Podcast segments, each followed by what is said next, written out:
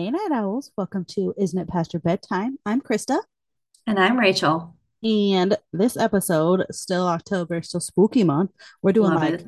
real spookies, uh, true crime spookies. But to get spookier, local spookies. So local serial killers. Which is perfect because I just moved to a new state, so we're exposed to a whole new pool of serial killers. Not that there's a ton of them in Nebraska, but Well, that's promising, at least, because like Yeah, Washington's had a few. Bellingham has had like five had a lot. that's like come through Bellingham. Like um Ted Bundy came through, son of Sam, like the younger one, like went to high Mhm. school here.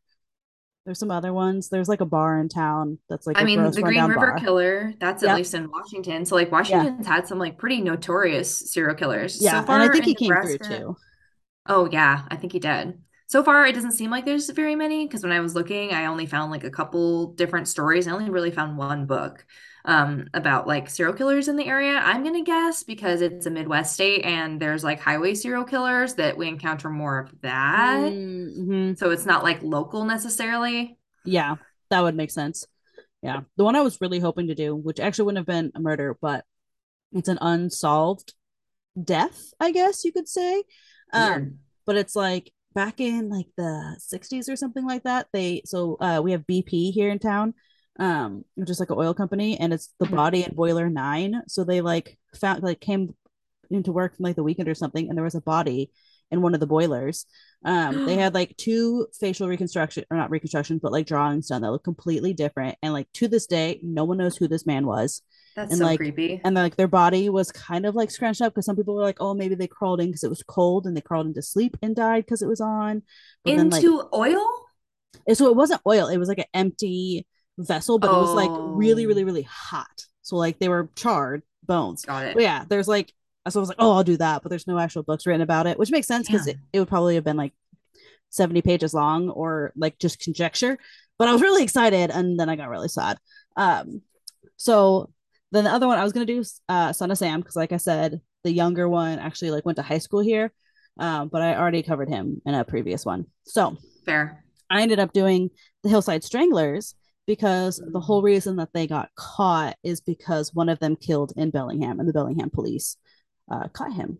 Oh, So good pick. Can't wait. yeah. I didn't realize it was Stranglers with an S. I thought it was one person. Yeah. So the book is The Hillside Strangler by Ted Oh, Schwarz. So it was the book was written before the second one's trial completed.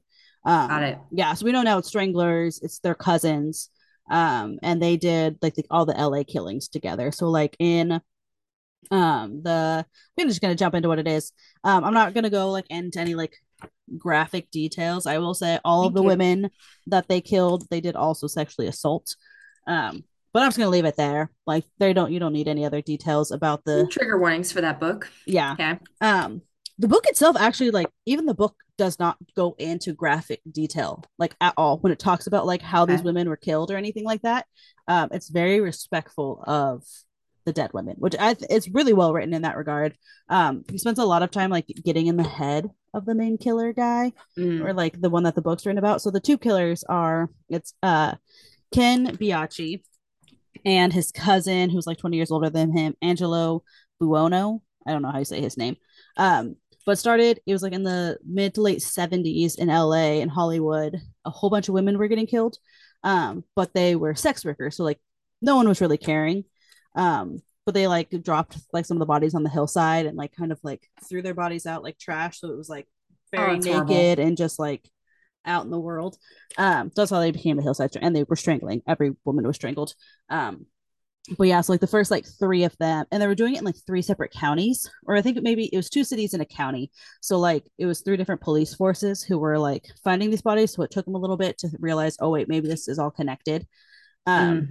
but yeah, so like I said, so most of them were sex workers, and then the um like the fourth body that the book talks about is a quote unquote good girl and like even like the author like puts in there that it's a good girl in quotes um i.e., not a sex worker. Yeah basically is what he's trying to say is like he's, it's like Got this it. is one that people would say is a good but like i think it's also trying to call like attention to the fact that like just because you're a sex worker does not mean you deserve to be murdered fun fact Um, so I think the author did like a good job of that. So like that's like the first one. So that's kind of when finally like people are like, oh my gosh. And like around that time is like when the three police agencies are kind of all figuring it out and linking it together. He spends a huge chunk of this book like talking about like the mental state of Ken.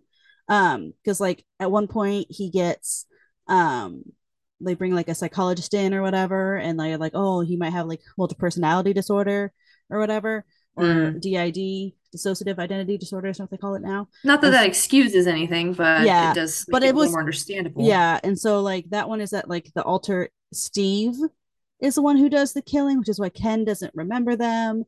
And then there's like a nine year old alter, but then he was like interviewed by like a lot of other ones, and it was inconclusive. Like they did not all agree that this is what it is. Um, so it's like I mean, is people lie. exactly. So it's like is it is it is it not? Like who knows? Um, people can learn about this on their own and make their own decisions. But what I also really liked though is that the book starts with how Ken is caught in the murders in Bellingham, which is the whole reason that I was even reading the book. So I was excited to start there. Perfect. Um, so like late 70s, mid 70s, whatever happen. Um, Ken has like met a woman, Kelly married her, they have a kid. Uh, they move up to Bellingham because that's where she grew up. Um, and so they're like up there. He's working for a security company. She, I honestly don't remember what she does. Um, but and so like that's how they end up here. And so the two women who he kills in Bellingham are Karen Mandic and Diane Wilder.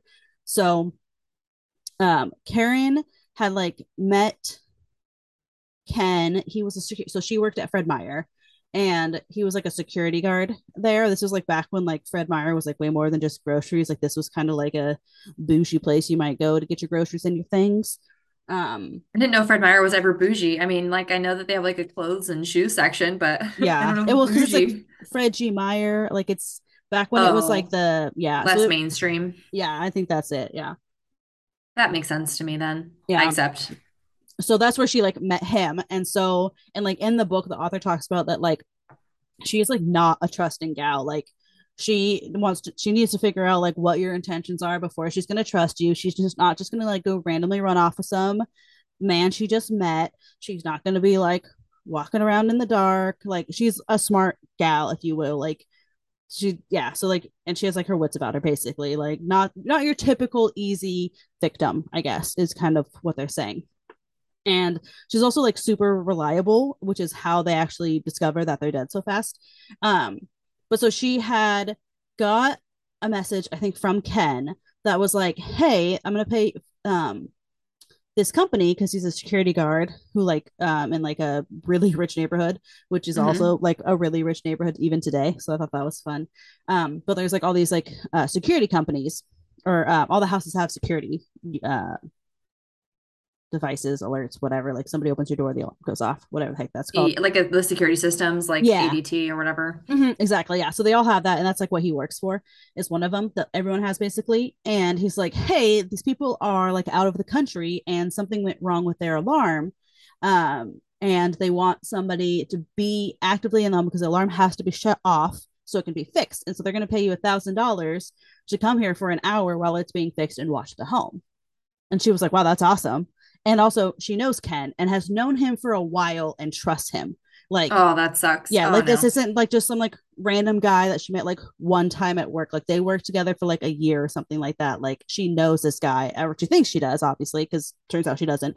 Um, but she's like, so that's how she like got the trust, and she was like, yeah, no, like this seems legit and real, and like these people have a lot of money, so they probably do have a lot of valuables, and they're like in Europe, so like she's like, yeah, I can see how this would be. And so she uh, talks to her roommate, who is Diane, and so they decide that they're going to go together. Or I think they're roommates. They're either roommates or best friends. I can't remember exactly, but I think they're roommates. Um, they're going to do it together and split the fee because that's the other one of like, hey, it's even safer if there's two of us, right? Like power in numbers, everything like that.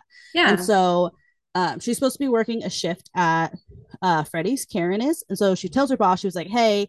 Um, I got this offer. Like, can I take a long lunch and go and do this? And then I'll be back by nine o'clock. And he's like, you know what? You're a great employee. You're super trustworthy. Also, that's awesome that you're gonna get this much money for like an hour's work. absolutely. Like, yeah, you can do this. That'll be fine. So she leaves. She like picks up Diane. They go out there, and nine o'clock rolls around. She doesn't come back, and he's like, "Okay, like this is this is pretty out of character." Yeah, she wouldn't have at least called and said that she was running late. By eleven o'clock, he's like, "Something has happened." Like they are dead in a ditch or maybe not dead but he's like concerned. He's like something has happened. Like she is too yeah. good of a girl. She's too trustworthy. She's too good of an employee. She wouldn't just not show up. Yeah exactly. She wouldn't do this. So he calls the cops and um the cops had like just recently gotten a new uh chief of police and he was an outsider. So like for a lot of times in this um this like this time basically is that it was really common just to promote from within especially for these like smaller communities which bellingham was at the time. And so this mm-hmm. guy had come out and he realized like when he like got there that like these are a lot of really good officers.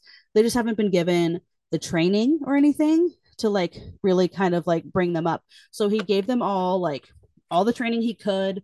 Their like forensic guy like super into it is really good. So he sent him to like every single FBI training and the like that he possibly could to like so like the Bellingham police force at this time is like freaking top notch. So when they get the call, they're like they take all the information and they're like, okay, yep, we're gonna go out and we're gonna go look right now. We're gonna go see what we can find. Like they're like, you know what? Good. If if we waste two hours and it turns out that they're home and there's a perfectly logical reason, they're like, that's the goal. Like, let's hope we waste two hours of our day and there's a perfectly logical reason why this gal isn't back at work like she said she would. That should be the attitude always. Like, oh, just, absolutely, yeah. Just check, just check, yeah, just go check. Like, like I hate this like 24 hour rule, honestly, where they're like, well, they have been missing for 24 hours. It's like you really think their family and friends don't know them well enough to know whether or not they would actually run away. Like, yeah, exactly. Yeah, if if it's really common for my friend to disappear for 24 hours, yeah, I might wait. Sure, but no. So they no. go to the home because he could he wasn't sure what the address excuse me was that um the girl was gonna the girls were gonna be at. Like she mm hadn't told him because that was like part of it. They're like hey like don't tell people like for security reasons what it is because like we don't want people knowing that the security is gonna be down. Um karen did end up telling one person.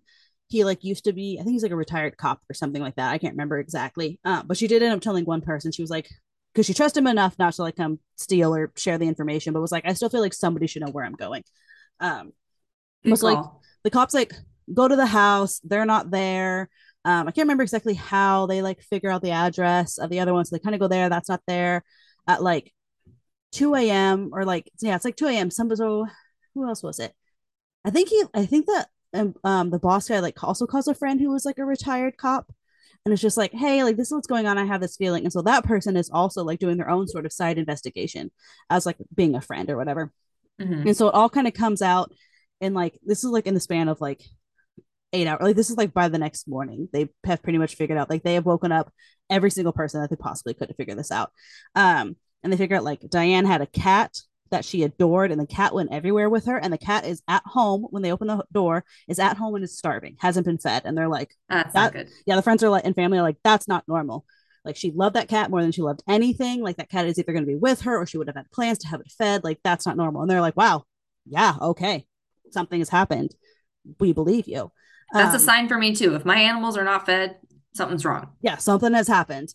Um, and so they end up like putting it like a bolo for the car, and like the next morning, and like and they did it like lickety split too. So it's like on all the radio stations. So, like the next morning, this woman's listening, and she's like, "Oh my gosh, I think I saw that car when I was on my walk this morning or something. And so she like walks back to go see and like doesn't get close because it's like don't approach the vehicle if you see it. But she like right. doubles back just to make sure because it's like she lives kind of like a dead end cul-de-sac that's like tucked away. And she was like, you wouldn't see it unless you live there and you know to look. So, it's like dark. Yeah, it's like a dark green, and it's just like perfectly like there's enough like shrubbery that is just mm. perfectly tucked away from people driving by. Got it. And so it's like honestly kind of like happenstance and luck that she happens to discover this. But so she goes and she's like, Yep, that's it. So she calls it in. Their bodies are in the car. And they're like, Okay, oh, shit, no. this happened. And then so they go and they like put out the tape for the crime scene. The author said that this is 100% the best by the book crime scene forensic of all time.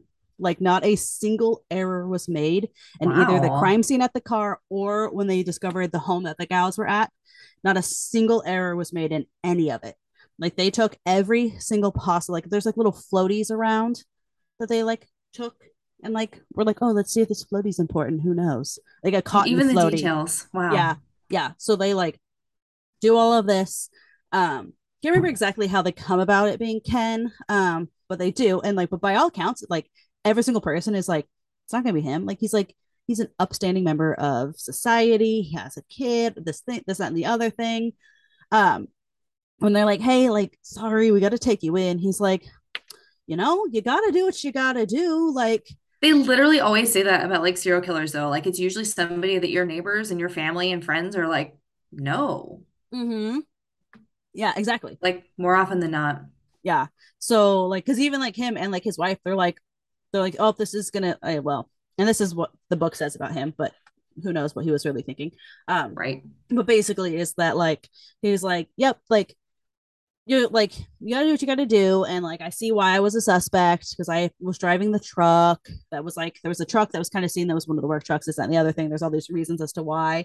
Um, but he was like, you know, like you're gonna you're gonna find the real guy and you're gonna clear my name, and this is gonna be a funny story that I tell in a couple years. Like you just got to do what you got to do, and if it was my family or like my wife, I would hope he would do the same to anyone else. Like, and everyone is on board. Everyone is like, Oh my God. like, yep, nope, not to be this guy. And so then, but like more and more evidence, it's all kind of circumstantial. Like they don't actually have anything to pin him down. Um, but it kind of just like keeps going and going and going. And then eventually, through all of this, I can't remember exactly what it was because I'll be honest, I started to skim the book. Um, because like the Bellingham chapter was the exciting chapter, and then it got really boring because then it like talked about his childhood and his mom And then it got boring. to him and like his brain and the killings in LA. And I was just like, I don't care anymore. Go back to the fun Bellingham part. So I get I'll be- they try to give like a full picture, but I also have a hard time like with the parts where they try to humanize them. Like I know Yeah. that they're also people, but it's like, but look what they did. yeah, exactly. Um, so basically what it is is that um I can't remember, I don't remember how, but they were going they like basically proved it was him and he was gonna be executed for the two killings in Bellingham. And he was like, ah, hold on, hold on. If you don't kill me, I might have some information about some other killings that I may have done in LA. Because it was like, because I can't, oh, because it was, um, the Bellingham police were like asked, like, he was like, oh, they like reached out to the folks down in LA. Those, and they're like, do you have like any background information that you can give on these ones? Because like, this is the person they killed. And the person that he talks to at like the LA police is like, oh my God, like, that's the exact MO of my Hillside Strangler cases. Like, what the heck? So, like, is it Mm. going to be connected and everything? But yeah, so that's basically how he gets out of um, not being not getting being executed is that he agrees to uh, give them information about the LA killings. And then somehow his cousin, because like they knew like all the LA ones, they were like it had to be two men who like moved these bodies. Like there's just no way. Oh, so Um, then they knew there was another one. Yeah, so like the LA ones did. So they were like, okay. And so yeah, so I can't remember exactly how the cousin gets brought in. 'cause like I said, I skimmed a lot of that, and that part was boring because I only cared about the Bellingham part. Um, but and also the book was written before um Angelo the cousin's trial had wrapped up. And so it does have like a kind of like an epilogue that like touches on the after like because I have the version I have is like the the second edition basically where they're like, hey, we know more things now. Um, so it Mhm. touches on it a little bit, but I was like, meh, I don't care. I already had all the facts. So Wow. um all in all i'm just i'm like between like a three three and a half because like i really liked his writing style and his investigative like that was really it was very well done a lot of information without being weird and gory. Like they did not need to touch in on that. Like painted a perfectly good picture of murders without telling me all the nitty gritty which i really appreciated. Um but spent way too much time in my opinion on like let's deep dive into this person who killed a bunch of women. Like i really don't care about that part.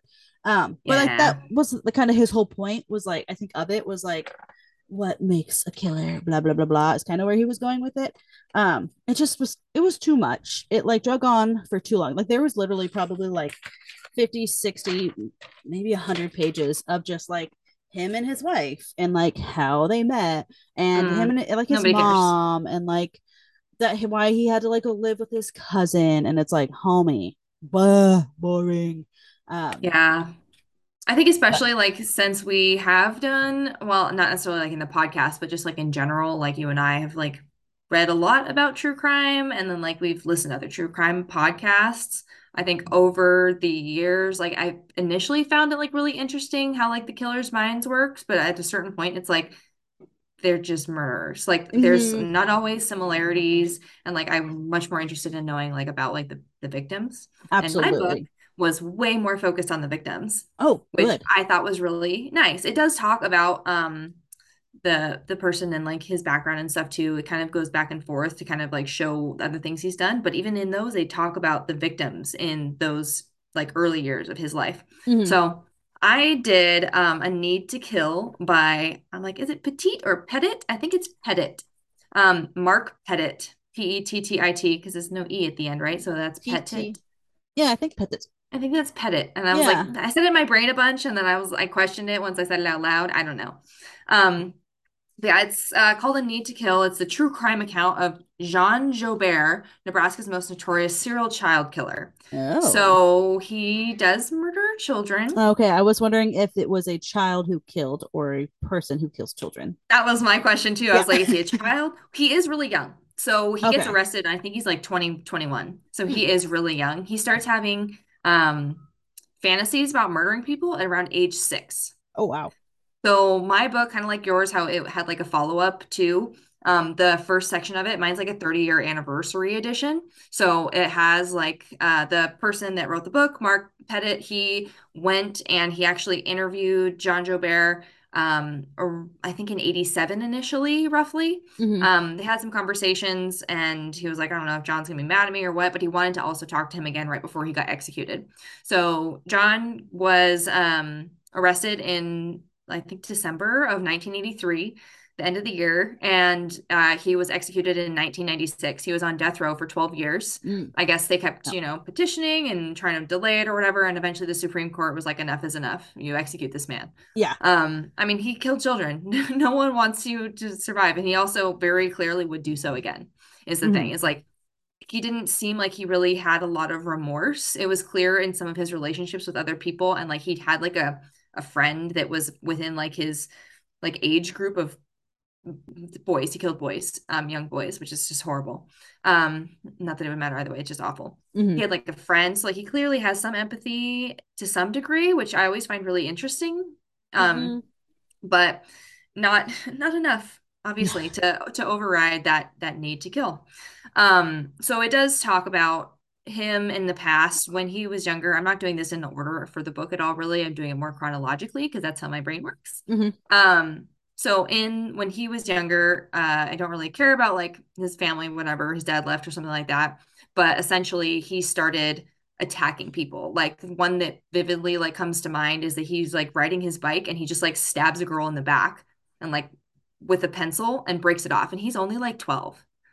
Wow. He just like stabs her in the back.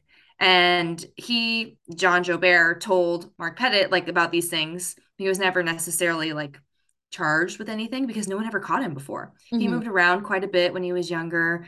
Um, he would do things like just walk around with a knife and look for victims of opportunity, really. He didn't seem to necessarily always plan it out. Although some of his victims, he did say, like, oh, I saw them and then I knew they were going to be there, or he was looking for a specific person but encountered somebody else instead. Like Mhm. there's one scenario where he was looking for this girl who he'd seen at a bus stop a few times and then she wasn't there. And so he attacked somebody else. Um, but he would literally just like walk up to somebody and then just slit their throat and walk away. Wow. Just Most people bam. survived.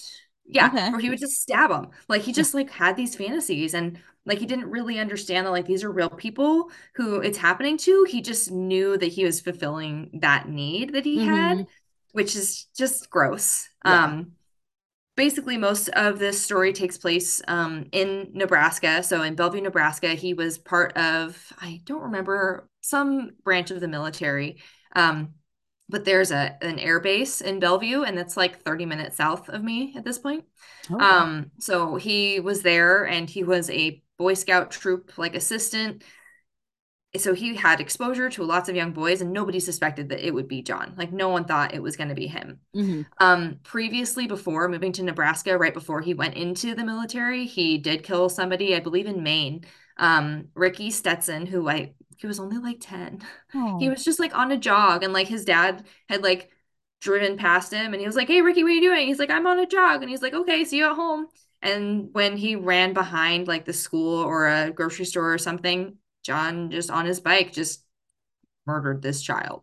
Like, I can't even imagine, like, just that's what you just do with your free time. Like, it's just how you, It's your hobby, I and the way he like portrays it so matter of factly is just like really chilling, especially because he's so young himself when he does all hmm of these things. Like, he's only like 18, I think, when he murders Ricky. And so it's just like a little horrifying.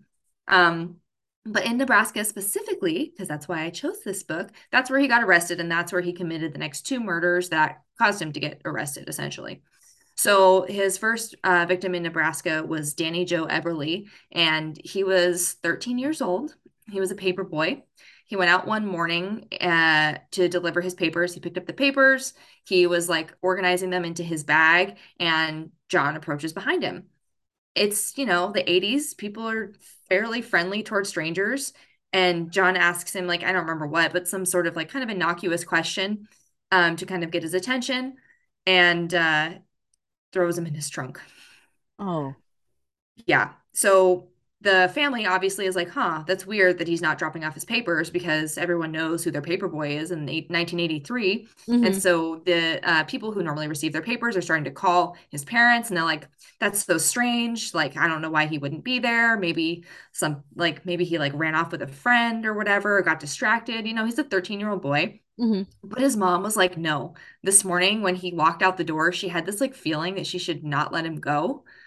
And like, I couldn't imagine like living with that, like knowing hmm that you had that feeling, but you were like, oh, that's not justified. There's no reason for me to tell my kid not to go do his job today, Yeah. you know? And like Danny Joe, it uh, the book goes into a lot of detail about like who these kids were, which I really love. It includes like notes from their parents, um, yeah, he was like a very meticulous, like clean kid. I guess like one of his big things was like having very white socks. He had like his own special like bleach concoction for like cleaning his socks. And like he had like four or five siblings. And so everyone always like gave him shit for his socks.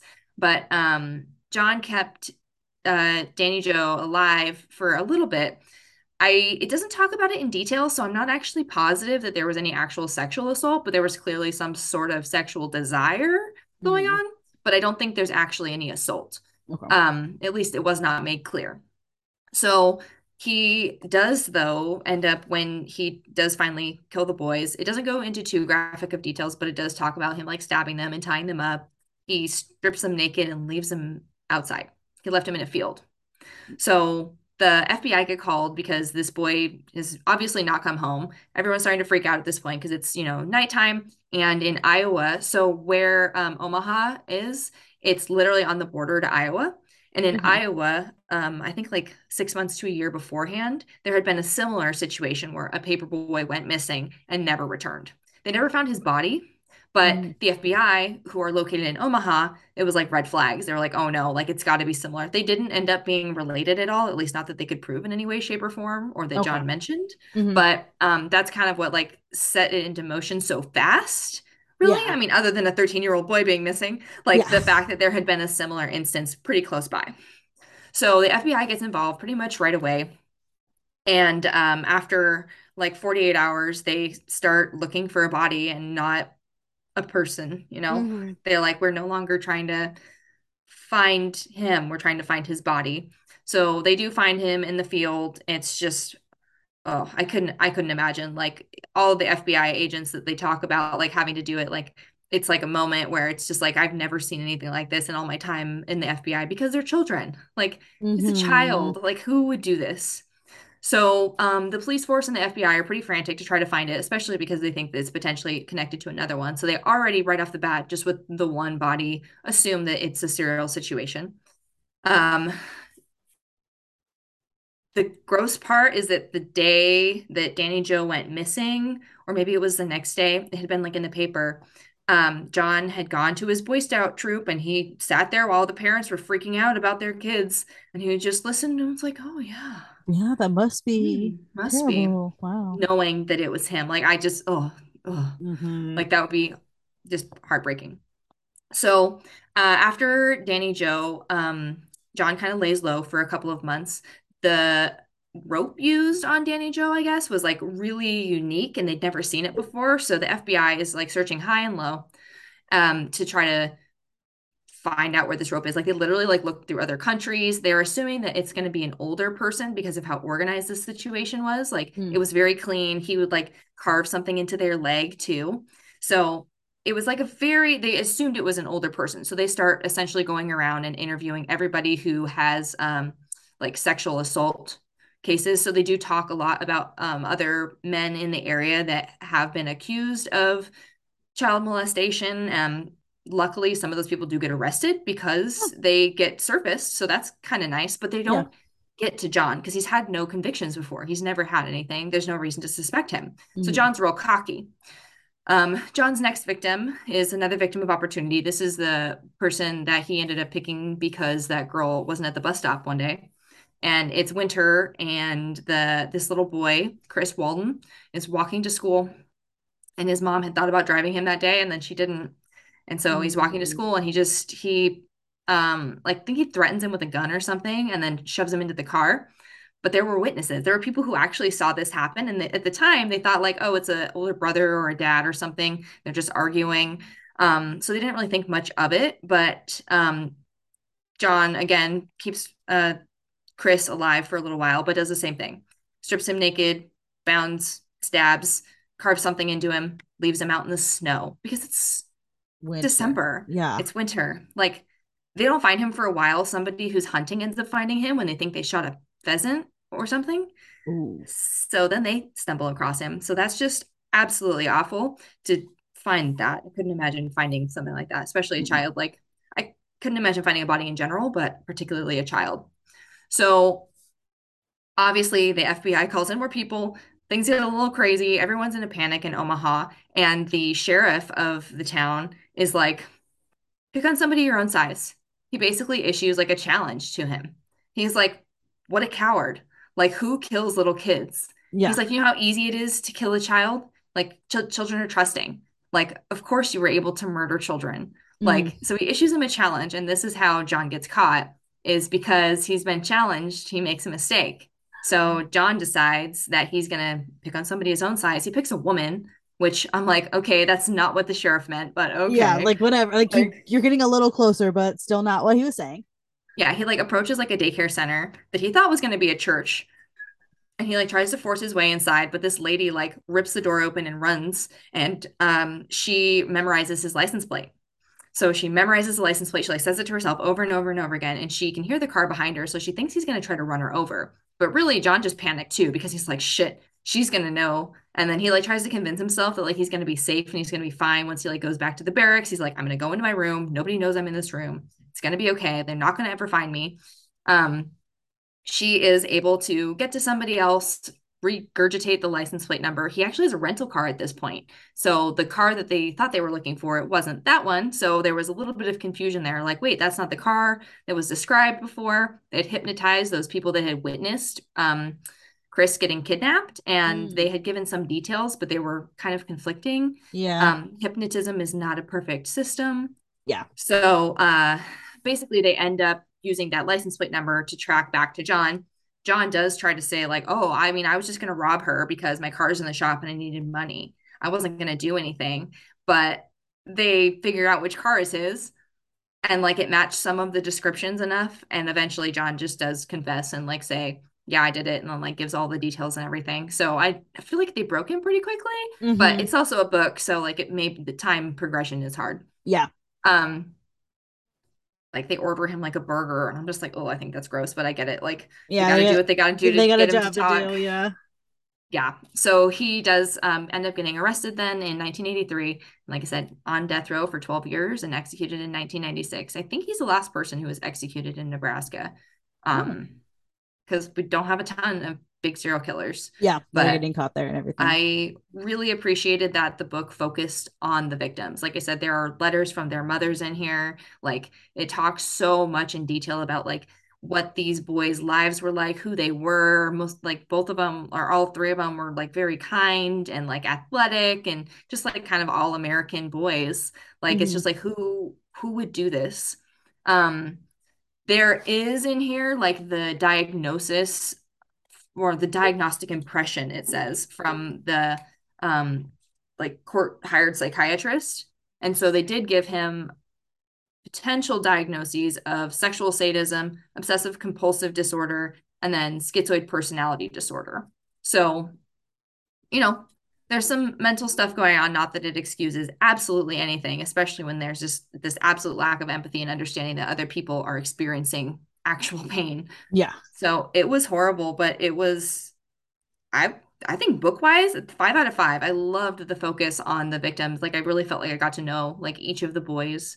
Um, and while it did give background on John, it wasn't it wasn't focal at all. It mm-hmm. didn't like give him a platform, you know, yeah. to try to get empathy. So it was a really good pick. Well, good. I mean, it's also nice to hear the place you chose to move to at least doesn't have a whole lot of serial killers for you to choose from. So like I said, highway is my biggest concern. yeah, true. Yeah, that's kind of sketchy one because yeah, who knows what's doing out there. Um, but yeah, I mean, I mean, we know we understand that true crime isn't for everyone, but we hope you enjoyed this. I don't feel like we went too bad on any of the graphic details or anything like that. Hopefully um, not. We do have another mini coming up, and then our last one on Halloween Ooh. is just you know your generic scary spooky stuff, uh, which should be really fun to see what we come up with. So come back, listen to that. Um, real quick, we'll just run through the social medias. So we have Instagram is no past your bedtime, Twitter IIPYB underscore pod, and the TikTok is no past your bedtime. And yeah, I think that's, that's everything that we got. So we will talk to all y'all later. Bye everyone. Bye.